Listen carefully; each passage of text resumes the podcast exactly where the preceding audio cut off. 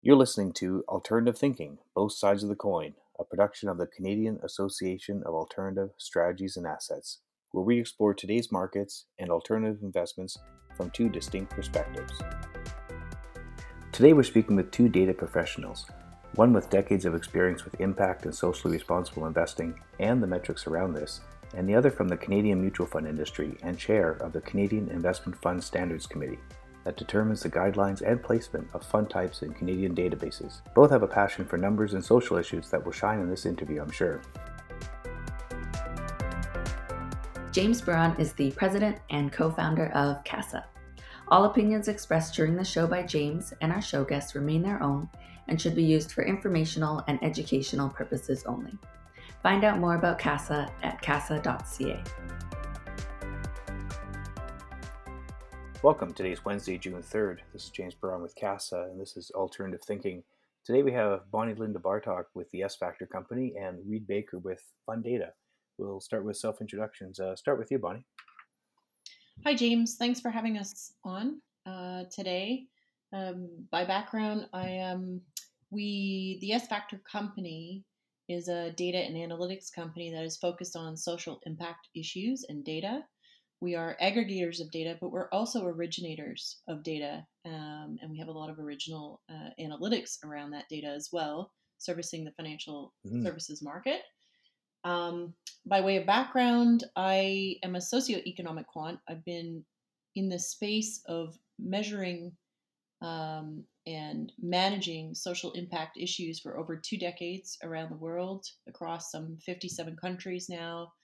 I've worked, you know, for the N G Os, I've worked for governments, I worked more than a decade in the mining and oil and gas sector, and I've advised, uh, you know, heads of state and also major financial institutions on debt facility and M and A transactions around human rights issues and social impact issues related to uh, risk and probability around, around their financings. And we established the company about ten years ago as an advisory practice, but we really transitioned one hundred percent into the data and analytics with the same subject expertise about three years ago. Wow, that's really interesting. So what what is socioeconomic data? Like, we only the economic side. Uh, like, how do you discern the socioeconomic um, data side? Yeah, it it um, it's a good question. It really looks at what the economic effects are on other facets of social impact. So uh, an example might be, you know, we talk a lot about job creation and economic stimulus mm. from job creation that will have ultimately some some trickle effect into other areas like spending on healthcare and stimulus of, of the microeconomies um, that are a spinoff from, from the original job creation. So service companies, you know, related to, so if we're talking about like an infrastructure project or a mining project or something like that, and we're talking about the number of jobs it creates, well, there's multiple other micro businesses that, that can stem from mm-hmm. uh, the economic stimulus of, of that. When we add additional layers of, of social impact considerations, we look at what the systemic issues are and how it relates to livelihoods over time as a result of that same job creation. So perhaps there's a short-term economic stimulus uh, in an industry that is otherwise uh, heavily um, contaminating land or water or air pollution that would have systemic mm. issues on the healthcare burden of the population over time. So in most cases, we don't currently consider those evaluations um, when we value the return on investment from from investing in a project mm-hmm. or, or a company like that for the short-term economic stimulus of the jobs. And typically, who's interested in this? I'm, I'm come to mind is like family offices, because it's kind of their money and they're stewards of it, and pension plans, or is it like who who are the kind of the, the standard bearers of uh, of using this data, of the E S G data?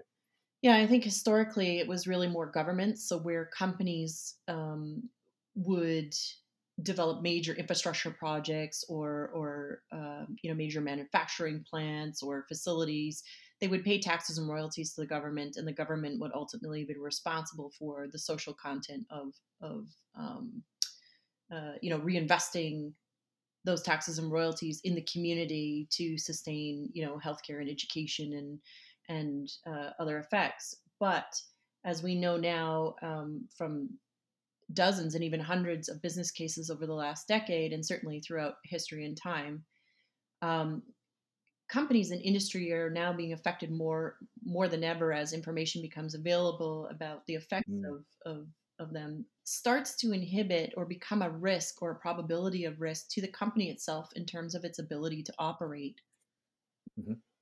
with some sort of a disruption. So from social issues. So I, I keep coming back to mining examples because it's an easy target, but there there's there's many um, examples and industries to choose from. But in the case, I can give you a couple. So in, in the case of mining, mm-hmm. they have, you know, some anti-mining sentiment where they are complaining about, you know, contamination of water and land. And so they'll protest against the mine, and then the mine is ultimately affected with lost time costs as a result of, of the interruption. And so now it's affecting the companies yep. and the industries directly. So historically, it would have been a government issue, but now it's become, you know, an issue of for public companies and private companies as well. All industries um, are being affected in some way. I mean, if we think about the pandemic mm-hmm. era that we're in now, we're thinking about, you know, the effects of price gouging, or the effects of selling fear or fake news, or the effects of not following protocol and the systemic healthcare burden that we will need to um, facilitate long term for companies that are not following protocol and those rules. So it really is now affecting everyone. And so investors ultimately now need to take these into consideration in terms of risk and risk mitigation and the probabilities of exposure, based on a myriad of social issues that could ultimately affect R O I on their investments. Yeah, it's interesting. It seems like the old paradigm was using the data for, for regulatory purposes, but if uh, if people are, are mobilizing and and protesting and such, and uh, you know, yeah, you affect the bottom line of companies, that'll make at least as much of an impact, and then they have to they have to answer to wider stakeholders, I guess, as well, with with shareholders and, and other people that that are. Uh, that are actively engaging with them, especially now with the internet versus just a once a year shareholder meeting where they can turn off the mic sort of thing. That's interesting. Yeah. I mean, if you, if you look at the broader, like even, you know, more macro level considerations in the divestment of fossil fuels, that is as a result of the connection between, um, you know, the mm-hmm. direct connection of healthcare cost and burden and systemic issues um, across populations as a result of an industry. So, you know, it used to be regulatory, uh, but really now it's it's being factored into value on R O I. Yeah. Mm-hmm. That's cool. Thanks, Bonnie Lynn. And uh, Reid, what uh, what do you do, and uh, what, what is Fundata up to? Fundata is a data provider um, at the core. We collect data mm-hmm. on almost one hundred percent of Canadian investment funds. Um, wow. It started as... you know, really just mutual funds. But um, yeah, in the last, I don't know, ten years, we've, we've essentially got into obviously the hedge fund space, the alt space, um, E T Fs, seg funds, pool funds. So we do mm-hmm. cover a huge amount of the Canadian investment fund landscape. And we generally, we get the data directly from fund companies, um, process it, run performance calculations, um, quality checks, data audits, all that kind of stuff. Um, risk mm-hmm. assessments, and then send it out to generally back office systems um, and really anybody that, that needs or wants a data feed. That's cool. So you're like a transmission mechanism from the fund companies and their, I guess, their N A Vs and their other performance metrics. Or I guess you guys might calculate some of those internally. It's probably not that hard for a data company. And then to send it to the uh, the broker dealers, the advisors, the um, the folks who need to get that data to, I guess, put it in into statements and also to, I guess, using their analytical purposes for looking at funds? Yeah, yeah, exactly. A lot of it, um, we do send just raw data for the end user mm-hmm. to kind of run their own analysis. And then we also do, you know, a lot of the analysis in-house, um, kind of customized based on on whatever the, the user needs or wants. So cool. Yeah, in the mutual fund industry, I said a few times, like it's it's growing from one hundred million or so back in the nineties to one and a half, one point four trillion or whatever it is. So it's, yeah, you guys have definitely been riding the wave there. Yeah, um, sure. And then with the liquid alts, like I said, we've, we've worked on it for like for six years before it finally came out. And, and now actually our latest, latest update, we show uh, ten, about ten billion, like nine point nine nine six or whatever it is in liquid alts, uh, quadrupled from just a year ago. And, uh, what do you guys think? What, what are you guys seeing in um, in the space? Is there uh, in the liquid oil space? Is there rapid adoption, or how, what kind of metrics would you look at for that? Um, for how how much it might be coming into the, the client portfolios? Yeah, I'd say obviously assets are something important to look at. I think the the data on assets isn't great right now. Generally, we get asset data in holdings files, um, mm. typically anyway for, for mutual funds or E T Fs. Um, but that that kind of reporting isn't great yet for the liquid alts. Um, oh yeah, especially if they're shorting and leverage. Yeah. yeah. So we do.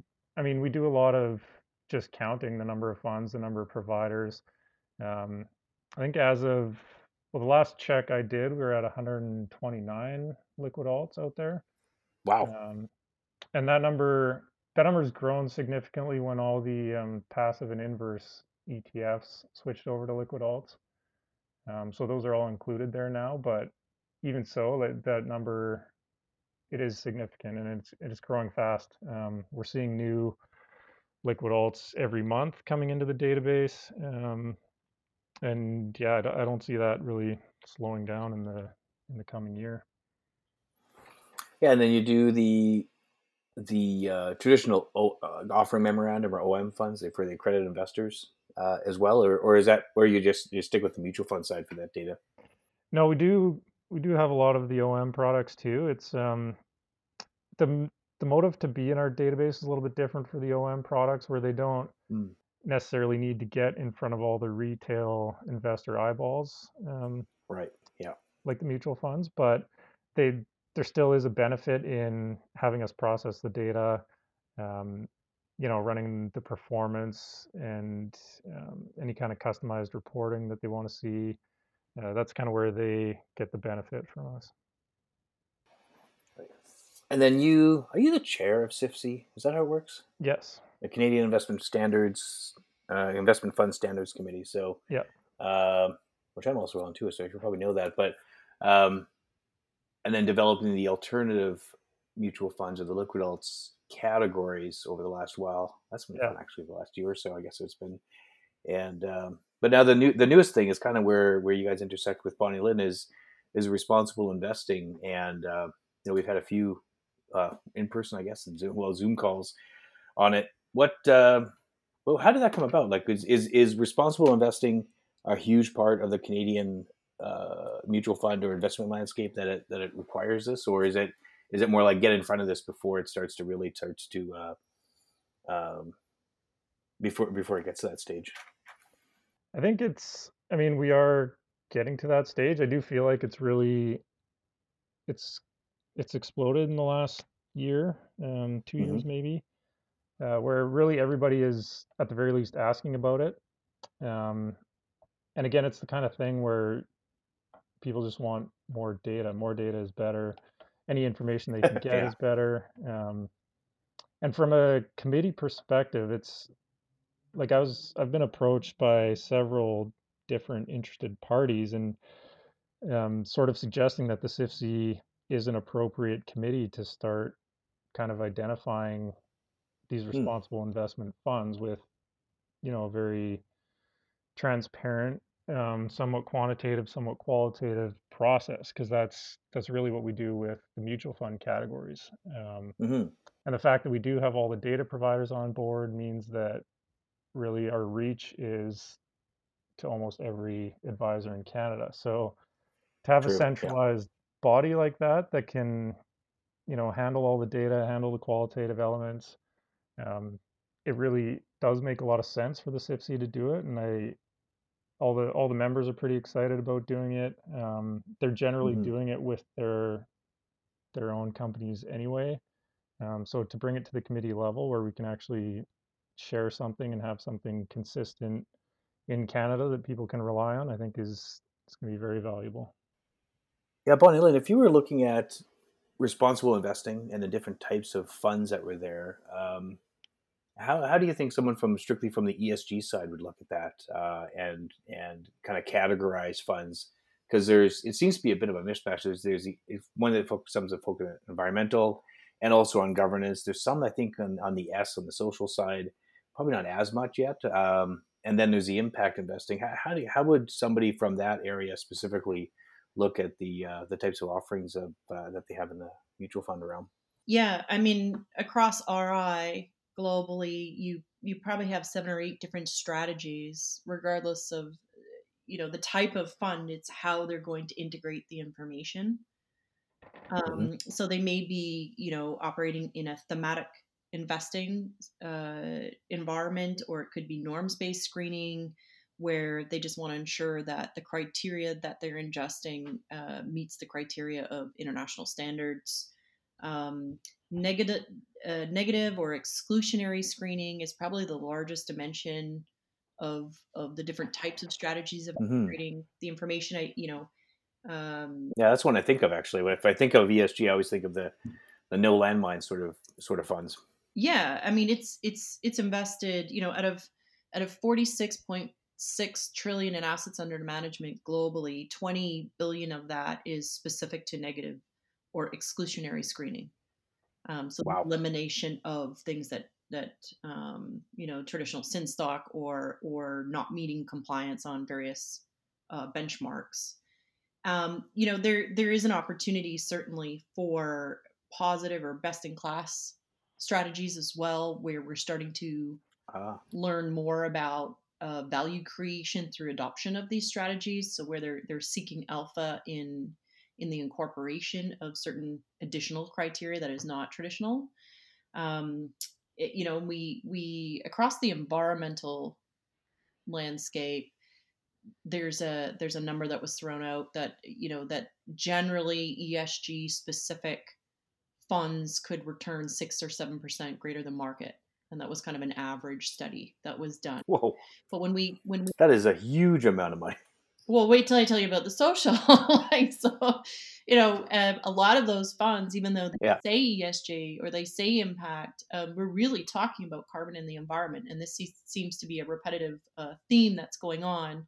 And you will see from pan- the pandemic issue specifically pushing E S G to the forefront of considerations and discussion, that the social elements are completely underrepresented or misunderstood and not standardized, mm. et cetera, et cetera. And so, you know, yeah.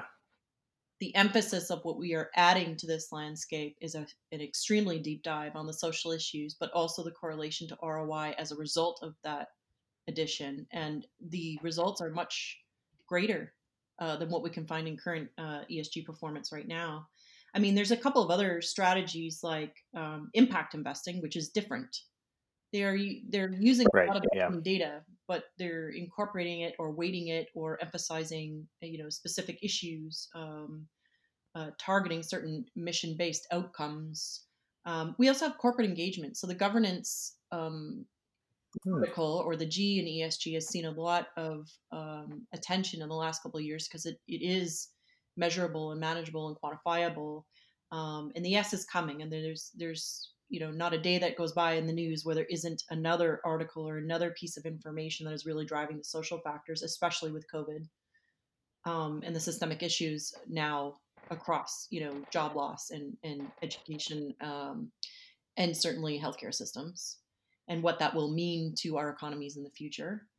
Um, so corporate engagement is is a huge play. I mean, they they had ten billion of that forty-six point six trillion Uh, at the in the last fiscal year uh, attributed to corporate engagement and shareholder activism around E S G issues. So there's a lot being directed there. And then E S G integration specifically, so specific E S G funds, um, which was around seventeen point five billion at the end of last year. So uh, there's tons of opportunity I see in positive best-in-class screening with the addition of S based on some of the correlations mm-hmm. we've made in, on R O I, which is which is really substantial and greater than what we're seeing. Um, so, it, you know, like it's uh, in terms of where I think the opportunities are, if that's, if that's what you're asking. I mean, we, we have become, you know, a data provider, and as we're bringing that out to market, the investment community is coming back to us and asking us to do the quantitative analytics on top of it to show them how to use it. Mm. Right? How do we glean value from what it is that you're giving me? How do I incorporate this in a different way than I'm using E S G right now? So if I'm negative screening for E S G, and now you've just given me a whole bunch of social data, how do I turn this into value for for my evaluation. So yeah, so we we um, created an index of our own that um, takes, you know, the most popular mm-hmm. uh, E S G um, constituents across the world, you know, held within one hundred eight funds. We've applied, you know, the same methodology to an entire public universe of companies and come up with, you know, best in class M S P I, um, which is the social performance index that uh, that S Factor has created. And that index outperforms other E S G thematic funds and the market. But it is, it, well, it's, a, it's, it is good stuff. And so I, you know, like I went to my investor and said, I want my own fund. And they, and they came back and said, you show me that over five years and we'll have a discussion. So, so you know, so we've really stumbled on to R O I and S R O I, which is social mm-hmm. return on investment as well. Right. That's awesome. I didn't realize there were so many. Yeah, because the negative one is pretty obvious. The the positive, the best in class, that that, that makes sense. Yeah, because if you want to pick, like, you, if you're going to buy oil, you buy the one that's not killing as many seals or whatever it is. Like, then you have uh, thematic makes sense. Okay, it's a wind farm fund. Yeah, uh, corporate engagement. We've seen that. I guess specifically with the uh, kind of activist funds that would go out and uh, and uh, you know.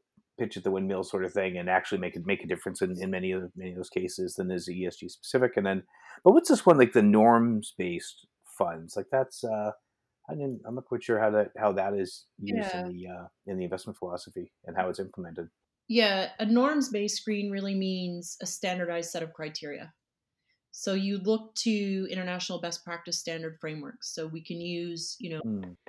the United Nations supported principles for responsible investment, which most investors would be familiar with because it's an investment right. tool. Yeah, the O P R I. Yeah. The, o- the O P R I.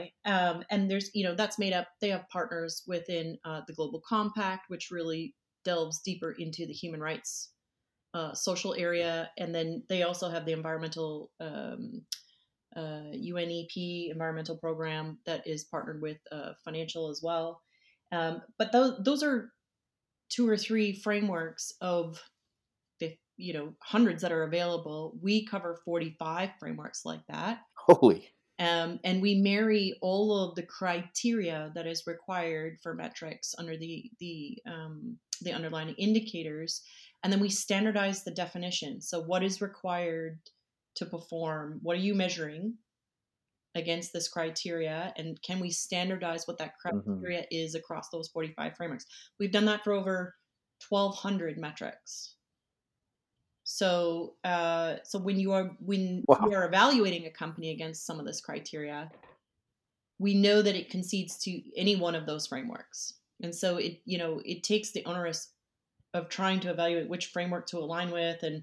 and which standards to meet, and which, you know, it kind of reduces the level of effort for um, uh, what criteria they should be looking at, how they should be measuring it, what would the source content look like, is it material, can we glean value from this? We've taken all of that level of effort out of the analysis, and uh, we're providing that in a structured data set that will be meaningful to the application. But, um, you know, mm-hmm. I uh, to, to answer a bit of your earlier question on the financial products in, in terms of where I see this going.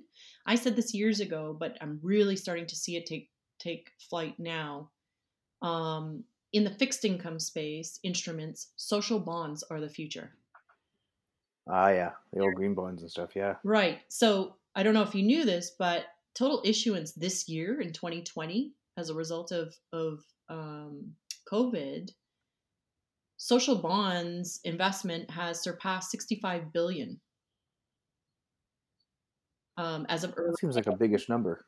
And they are expecting it to go to over one hundred billion by the end of the year. So this is where companies and investors and governments can come together to address some very severe results that will need managing over time. So how do we how do we ma- now manage the healthcare issue, and how do we prepare for the next pandemic? Right? So where's that investment going to come from? It's going to come from, you know, public-private partnership, essentially. And the way to do that is is really, you know, uh, you know, through through um, through social bonds, I think. And uh, you know, there, there's some really big players leading the way there: European Investment Bank, the International Financial Corp, African Development Bank. And, you know, in terms of the first named company, Pfizer is jumping on board with some of the governments here. We had uh, actually a social bond launch, the first one in Canada, in Toronto, a little over a week ago it was announced. So there is some pilot testing going on here as well. Yeah, I just wanted to jump in quickly. If we can, um, you know, since we're talking about social issues and everything, if, just want to acknowledge mm-hmm. quickly the, the protests in the U S and really all over the world, um, fighting against racism and racial injustice.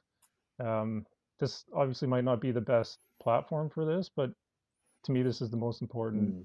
social issue in the world right now. And I just think the more we talk about it, the more we raise awareness, and, and maybe that eventually leads to some real change. Um, I definitely don't have the answers. I don't pretend to be an expert on this by any means. I'm a white male that grew up in a privileged suburb in Alberta, but um, mm-hmm. I do think it's on all of us to make changes, whether it's how we go about our day-to-day, or how we listen, or how we vote, or how we can influence systemic changes, like holding police departments and officers accountable, um, disbanding police unions, reducing the number of officers that carry guns, um, some huge, significant changes like that. Obviously not easy, um, but we have to start somewhere. Um, and I guess this kind of leads me into a question for Bonnie, if I can, just mm-hmm. Um, if you have anything that measures race relations, or if that's on your radar for the future, or. Yeah, it, it, it is built into everything that we do. So diversity and, and the socio-demographics of, of the environment in which companies operate at every location of operation throughout their supply chain is something that we're looking at. I mean, from a from an academic perspective, it's really what they call the intersectional environmentalism. So it's where environment crosses over into um, the socio uh, impacts as well. And you can't fight climate justice um, just by protecting nature and the environment. It also means fighting racial justice and social justice. So if you think about, um, you know, throughout history in every supply chain in the world, we're looking at, you know, who is profiting from the exploitation of people of color throughout that supply chain, right? Mm. The planet and mm. resources. If we think about the money that has been made from selling fossil fuels and other raw materials around the world, most of this is coming from underdeveloped countries, um, you know, where they believe the earth should have never left the ground because those places were part of those people's cultures, right? So there, you can get into some real controversial debates about where value lies and where, where do we draw the line on net benefit, right? Supply and demand versus net benefit and the impact that it takes us to get there, mm-hmm. right? So, so, you know, we always pro, you'll see, well, we, but I mean like, people protest against the mines directly. But the reality is, unless they curb the demand for cell phones and cars and vehicles and wind and solar and, you know, batteries and computers and like, until you remove that demand, those mining companies aren't going anywhere. Right. And so, and so then you have to look at, you know, ultimately it will be up to, to the populations to move their governments or the governments to regulate what they will allow their impacts to be. And if you look at the history of the world and who has been affected the most, it's people of color within these supply chains that, you know, uh, are the supply chains for every industry in the world that we mm-hmm. benefit from. Um, you know, in, in first world countries, we're, we're the ones that are benefiting from all these electronics and vehicles and everything else. Uh, but it really, those raw materials have come from somewhere else affecting populations of color. Yeah, I think the more we measure how a company is behaving and what, how they're, how they're treating every person, every employee they have, um, once we start measuring that and people start paying attention to the companies that aren't doing it well versus the companies that are, I, and I, I do see a shift in demand for companies that are doing it well. So, I, I yeah. guess to me, just the more historically we're recording things like diversity, yeah, So we may take some indicators from that on company supplied information and their disclosures of reporting. Uh, but, but we're not talking about um, the perspective of the communities on this impact. So there's a whole external legacy piece that's not being considered. So, you know, if you think about the process of these supply chains, the companies are required to do an evaluation of their impacts. They are required to disclose based on a certain framework, whether it's a local permitting office, whether it's a local government office, whether it's a foreign jurisdiction office, whether it's an international standard. Um, and they're required to disclose, but there's no real counterbalance to that sentiment. So we are tracking the sentiment, you know, fifty to ninety thousand sources in real time across twelve hundred impact issues that are not counting the diversity wow. count of what a company just says they have within their employee population. It's bigger than that. And I, and, and to the benefit, you know, I, there are both sides of the coin here as well. I have also, you know, in my, my twenty-five years experience working with mining companies around the world, I've also seen mining companies do more for host communities than their governments ever will. So it's not all negative. It's, um, there is a net benefit, uh, approach to this. And there are ways of doing it that's inclusive. And there are ways that are of doing it that, you know, have free, prior, informed consent, uh, that have collective bargaining, uh, with, you know, the right kind of information disclosed in the right way to different, different cultures. So in some cases, I mean, I can go down a whole side road on, on that topic, uh, where yeah. yeah that's a whole nother that's a whole nother session I think, but no, we'll get you back for that. Yeah okay. yeah I mean I mean there is a way to do it.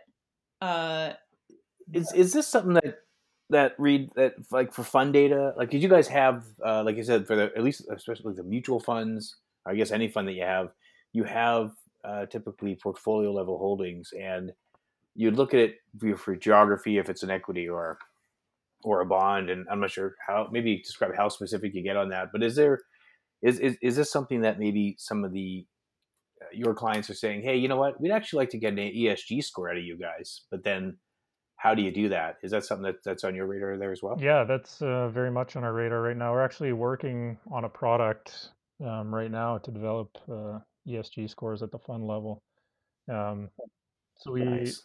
we do have, essentially, we have full holdings on most funds in our database. Um, well, most mm-hmm. mutual funds and E T Fs, I guess. That's where that's another one of the big differences between, obviously, between the retail funds and the O M funds, where we don't really get a lot of holdings information on the O M funds.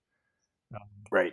right. But yes, we have had a lot of demand for E S G scores on mutual funds and E T Fs, and um we're we're building a process right now that uh we're hoping to have out in the fall, where we can actually evaluate a fund and how they're integrating um, E S G into their investment process, um, and then you can you know identify the funds that are good at it, um compare with other funds that think they're good at it, and you know that's another part mm. of the investment decision, right? Yeah, I I think you know, from, from our perspective, we're, we're now being asked to go a step further beyond the data and, and look into some of the quantitative analytics around funds. So we have to determine mm-hmm. how one fund qualifies E S G versus how another fund qualifies E S G, and where they're getting their information from, how they're weighting it, how they're valuing it. Um, there, there are only, you know, there's probably dozens of traditional E S G data providers, but how they're collecting information, how they're weighting it, how they're qualifying it, uh, validating it is all different from one supplier to another. And I don't think the broader market fully understands one E S G product from another. And so it really ultimately becomes a layering process uh, of multiple suppliers. And, you know, we've been through this evaluation over a decade to determine that across all of the suppliers, they're missing this section or this vertical of deep dive information. So we're looking to be an add-on to the market. Um, and we're also really enhancing it with incredible uh, data, A I, and technology, so that we're really just the next generation of E S G, where it goes deep into the social factors and starts to value products and funds and investments a different way. How about your side, Reid? Like, you guys have a ton of info, and I guess you slice and dice it quite a few different ways. Or, like I say, you deliver a lot of raw data too. But what do what do your clients do with do with the data uh, for their, uh, I guess their their output analytics? Really depends, I guess. Um, I'd say the most common thing to do is to package the data up into kind of an advisor platform mm. or a, a platform that an advisor would use um, in front of their clients or with their clients. Um, so it's really, they're using data to plug into their software that, you know, it's kind of a catch-all, right? Whether it be a summary of a fund or a really deep dive into the fund in terms of what they're holding, what are the fees, what are the different series structures of the fund, kind of seeing all the different approaches at the, for what they're doing with advisors anyway. Wow, you're actually delivering on the promise that I heard back in the nineties when I was in I A. Yeah, we're going to have this integrated system with all this stuff. And we thought, oh yeah, okay. And then that didn't ever happen by the time when I was there. But uh, that's, that's so much, so much information too. Yeah.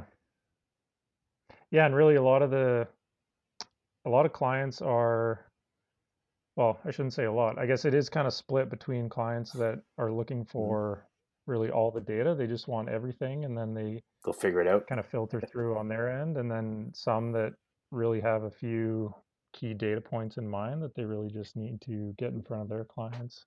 I hear a lot, you know, from the client side where they're just buying every data set on the market that says E S G on it, and they're going to figure it out themselves. So it's like a buy versus build scenario. Um,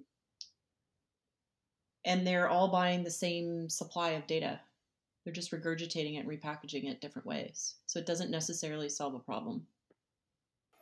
It sounds kind of expensive too, if you have all these different lines of data coming in. Because when I was doing hedge fund research, it was, you know, all these subscriptions, and there was like Eureka Hedge and Hedgerow back then and all these ones. And you're like, holy crap, and I got to have something to integrate. And Bloomberg had their stuff, and you could do all these different filters. But it was just like, okay, I don't know. Like, we got to figure out how to streamline this thing. It just gets to be a lot of data. Um, And all these different types of forms too, but I guess it's a lot easier now than it was back in the early, the early noughts there. Yeah, it's getting expensive. I mean, it it ultimately will cost you millions of dollars to build and millions of dollars to maintain.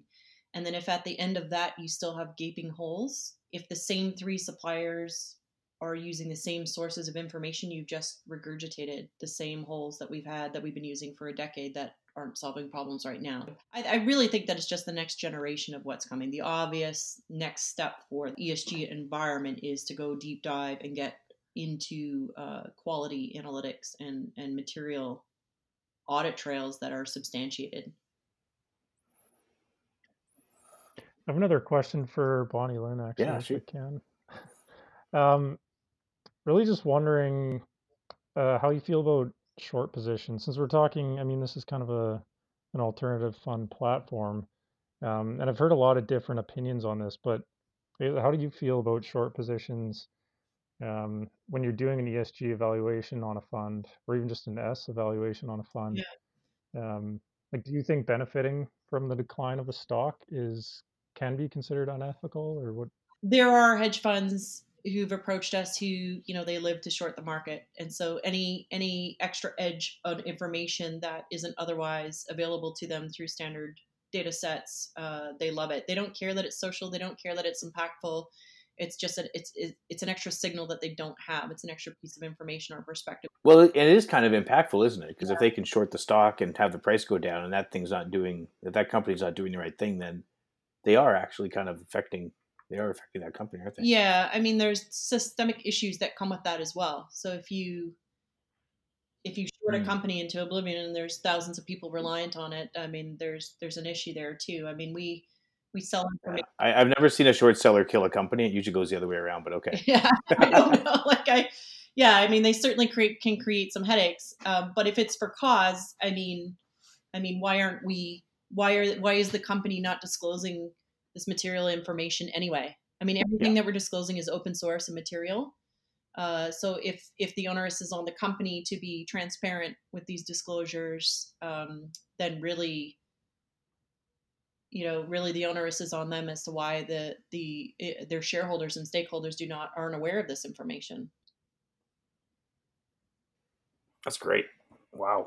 Um, I think we're about out of time too. Shoot, we should uh, we have to get you guys on another podcast because I love uh, I, I love this intersection of data and investing, investment funds, uh, public companies, and how uh, I guess how we can use data to to show another facet that you typically wouldn't see, especially with the uh, like you say, the idea of having say foreign language or alternative facts, other other data that can that uh, that can really have an effect on the what the company's doing and how it how it performs. Uh, So thanks, thanks Bonnie Lynn, thanks Reid for uh, for your time today. We hope to get you guys another podcast again sometime uh, sometime soon. Yeah, do it again for sure. Thanks a lot for having me. Thank you very much, both of you. It was great. Thanks.